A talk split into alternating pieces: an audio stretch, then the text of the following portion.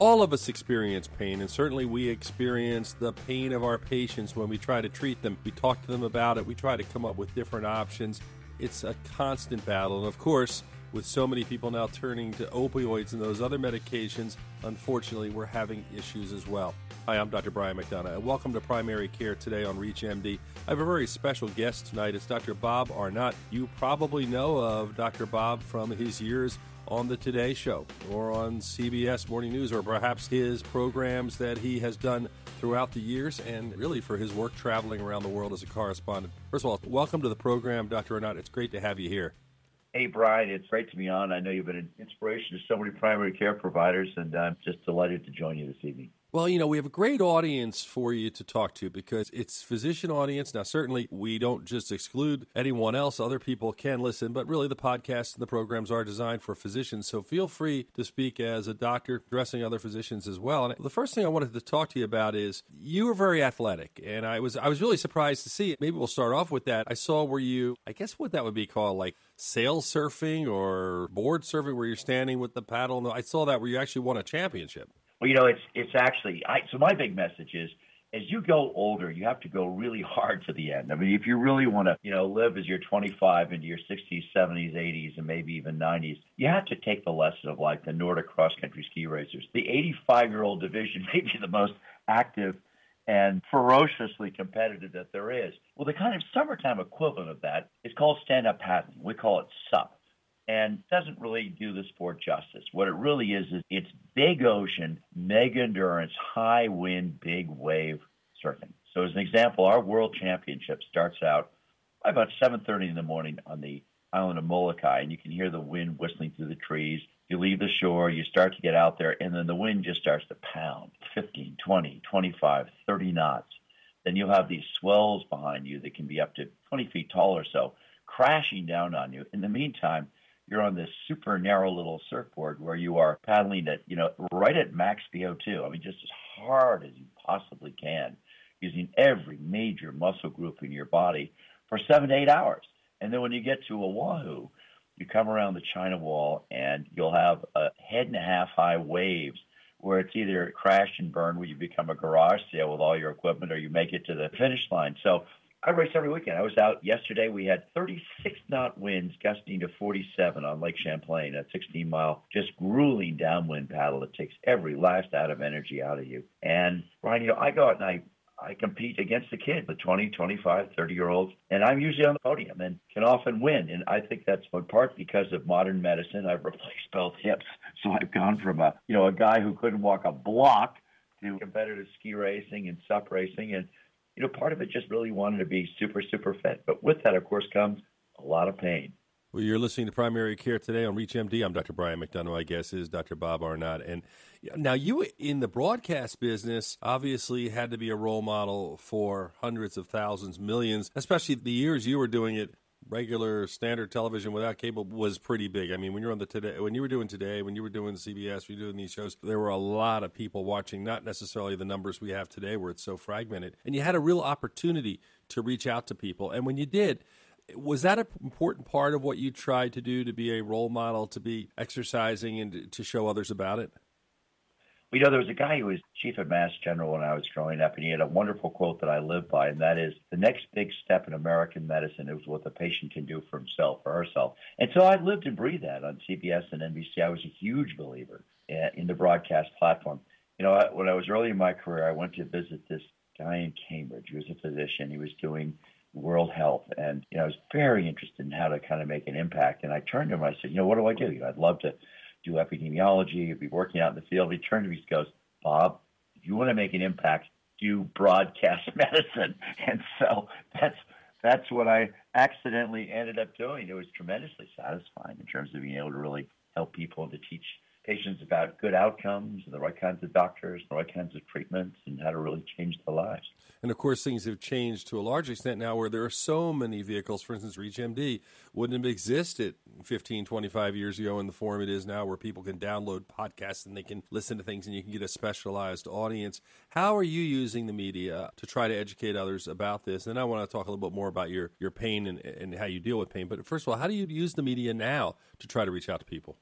You know, Brian, what I try to do is to really add value, and I do that by writing books. For instance, I have a book out now on coffee, which may seem like an unusual topic because all the years I did broadcasting, I was looking for the next story on how it would kill you, right?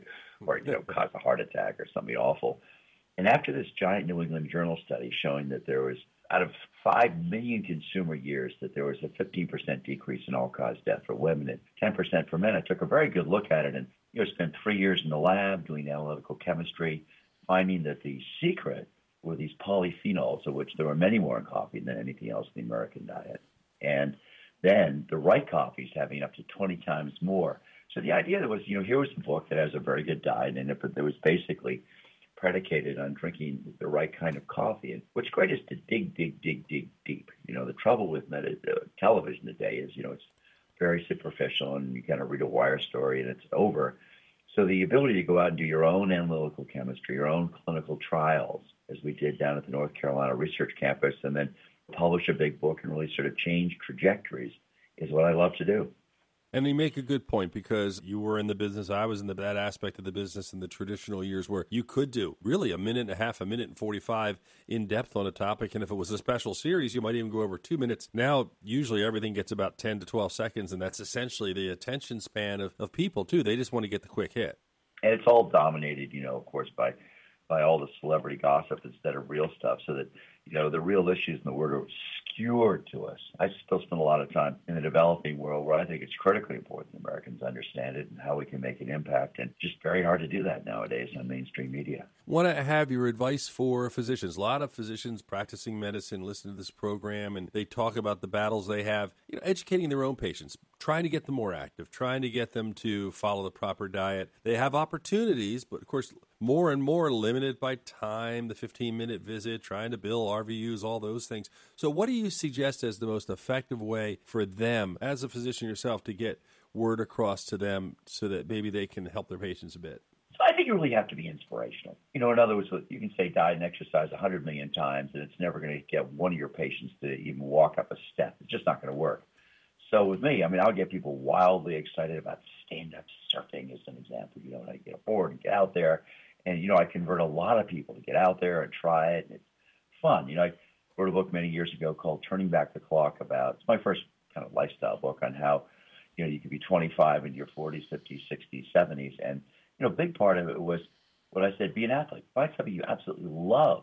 I mean, it was rollerblading or cross-country skiing or tennis or whatever it was, golf. I mean, it was golf, walk around the course, you know, or power hike around the course. But find something you love. And it's the same thing with diet. My last book before The Coffee Lovers Diet was The Aztec Diet, and it was a phenomenal tale of the Aztec capital and how they had captured all of the very best crops in the entire northern hemisphere, and how these crops eventually transformed Europe and China when they got there. You know, their life expectancy tremendously increased. But it was an inspirational diet. It was fun learning about the ancient grains, learning about chia. So I think people have to be, they really have to be inspired. You know, the public health is out there. I mean, what you're supposed to do is clear as day, but you need people to do it in the biggest, big office practice. You know, I would say, you know, recommend certain books or shows or things that you do yourself and be an inspiration. You know, there's no good sort of pointing to patient's lung x-ray with your cigarette and, you know, ashes sort of falling on the floor, as we've seen before. You're listening to Primary Care Today on ReachMD. My guest, Doctor Bob Arnot. He is an award-winning journalist, physician, author of twelve books on nutrition and health, host of the Doctor Danger reality T V series, and you may remember him as well as being chief medical correspondent for N B C and C B S News and chief foreign correspondent for M S N B C. Your most recent book, as you mentioned, is Change Your Coffee, Change Your Life. You've also been involved in numerous international medical and humanitarian organizations. And as we get to the final part of this program, you're also an avid athlete. We talked about the paddleboard world championships where you actually were an award winner. What about the exercising patient? You want to get them out there, but they haven't been doing much. What's your advice to get them started? Because I know you have a sports medicine background as well. What's the best way to get them into it without harming themselves too? So what I tell everybody is, look, your first objective is to really build up your tendons and ligaments so you can withstand the, you know, the strain of exercise. So if you're in a run, have a walking program, and, you know, a walk-run program. So, you know, take it easy. The best piece of advice I give people is to get on a treadmill, put it at fifteen degrees, and just walk on it. Take an iPad, answer your emails, look at a movie, read the New York Times, read a medical journal, whatever it is, but just have something that's easy to do within your day. And then the other piece, of course, is the pain piece. So I have been an enormous advocate for years, really, for topical pain formulation. A few years ago, I did this Molokai, Oahu race, thirty-two miles of raging open ocean. I took five ibuprofen before, and I had acute gastritis all the way across. I mean, I just, I retched all the way across. It was on my board. I thought I was going to die in half, hoped that I would. The next year, I used a prescription pain formulation. And I love these because with the current opioid crisis, there's a lot of inducements by insurers to get you to prescribe these opioids, which, of course, are disastrous. A lot of patients just plain don't need. And so the topical medications I love because you're getting very powerful medications like ketamine, gabapentin, amitriptyline. Bupivacaine down through the skin right to the source of the pain. So you have very small blood levels. And so you take a patient with a diabetic neuropathy as an example, and instead of being on high doses of Lyrica and gabapentin, you know, they're on the topical pain creams, and they could reduce those oral doses and, you know, really get back to kind of living again. And then on the, the O T C side, I've been using this product you may know called Salonpas. It's a four percent lidocaine cream, and find that the topical creams are expensive. And they are, trust me. I mean, they used to be a couple of thousand dollars. They're now down to two hundred dollars or three hundred dollars. And if you have serious pain, I still love them. You know, if you've got diabetic neuropathy, they're they're fantastic. But, you know, I really advocate reaching for topical medication as opposed to ibuprofen or Advil. Ibuprofen, uh, sixteen thousand five hundred deaths a year. Acetamin, probably three or four hundred deaths a year. The leading or second cause of or need for liver transplants in most years. And so the topical formulations tend to be safe, safe, safe. I love that the Salonpas is available O T C. Your doctor obviously can write formulations for either from, you know, major pharmaceutical companies or single agents. There are some good NSAIDs as an example, or these compounding pharmacies. The good ones, again, have terrific, you know, terrific backgrounds, and they've been wonderful. I've used them exclusively. I mean, I rarely ever take an ibuprofen anymore. I use these for my pain, and I just think it's a great solution. You know, in Europe and the United Kingdom, they use topicals first for pain. And I only have kidding was asking this Harvard professor, rheumatologist. I said, okay, so you got a patient with osteoarthritis. What's the first thing you're going to give them? So, well, ibuprofen. Oh, well, fine. So they come back three months later. They've recovered from their heart attack and their G I bleed. Now what are you going to give them? Well, I'm going to give them acetaminophen. Okay, fine. Another three months goes by. They've had their liver transplant. They're back. Now what are you going to give them? So I said it facetiously, but I mean, obviously there are people that suffer those dreadful side effects from what are seemingly innocuous medications, and they're really not. You can take ibuprofen, take some Zantac or something with it to protect your stomach, but you know the topicals, if you have focal pain, are fantastic. So I get patellofemoral arthritis from ski racing and from the stand-up surfing, so I think the topicals are great for that, and I'll use Salonpas if it's minor, use a bigger gun if it's a little bit more major, but I just think it's a great solution.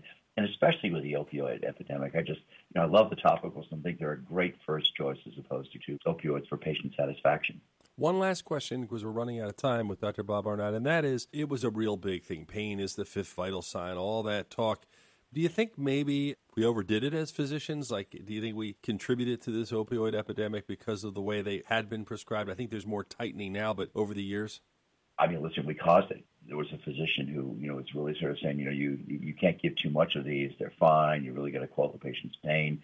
I remember that we were taught that you should be using, you know, really quelling the pain. If you did this, they weren't going to get addicted. And then the insurers, if you read recently, the P B Ms, getting these things for pennies. And there is no rebates for, first of all, it's been published, rebates for some of these. And so there's been a real impetus to use these. And, you know, as a physician, look, it's the easy route. You know, we try to do a topical formulation. We're going to fight with the insurer, the P B M. We're going to make the phone calls. We have to go back and forth. The path of least resistance has been opioids. And so, sure, I mean, I think we as physicians have contributed a great deal to it, but we've been pushed. You know, we've been pushed off of the gangplank there by the P B Ms, who really feel that it's the least expensive choice, and their concern really is what happens to their insured patient over the course of six months or a year, not what happens three or four or six, ten years out when they may become addicted and, you know, may end up in just the most terrible circumstances. I don't think there's a family in America that hasn't touched by, been touched by this crisis. I mean, it's terrible. I mean, you think of, you know, World War Two in England, where every family was losing family members to a bombing attack, or went down on a ship like the H M S Hood, or were killed out in the fighting fields or killing fields of of France, you know, we're all losing a generation here to the opioids, and it's one of the greatest tragedies in American life. Now, clearly the topical formulations aren't the whole solution, but I think it's a great solution to think of when you have a patient that comes in with mild to moderate pain. Doctor Bob Arnot, I want to thank you for joining us on Primary Care today on ReachMD. It's been a real pleasure having you with us, and I appreciate you taking the time to join us. Hey, Brian, it's my pleasure. I really love the show, and thanks so much for doing it. I know many of us enjoy what you have to say and the wonderful choice of guests you always have. This is Doctor Brian McDonough. If you want to hear this program, to hear the whole thing, you can always get the podcast. I want to thank you for listening. Until next time, stay healthy.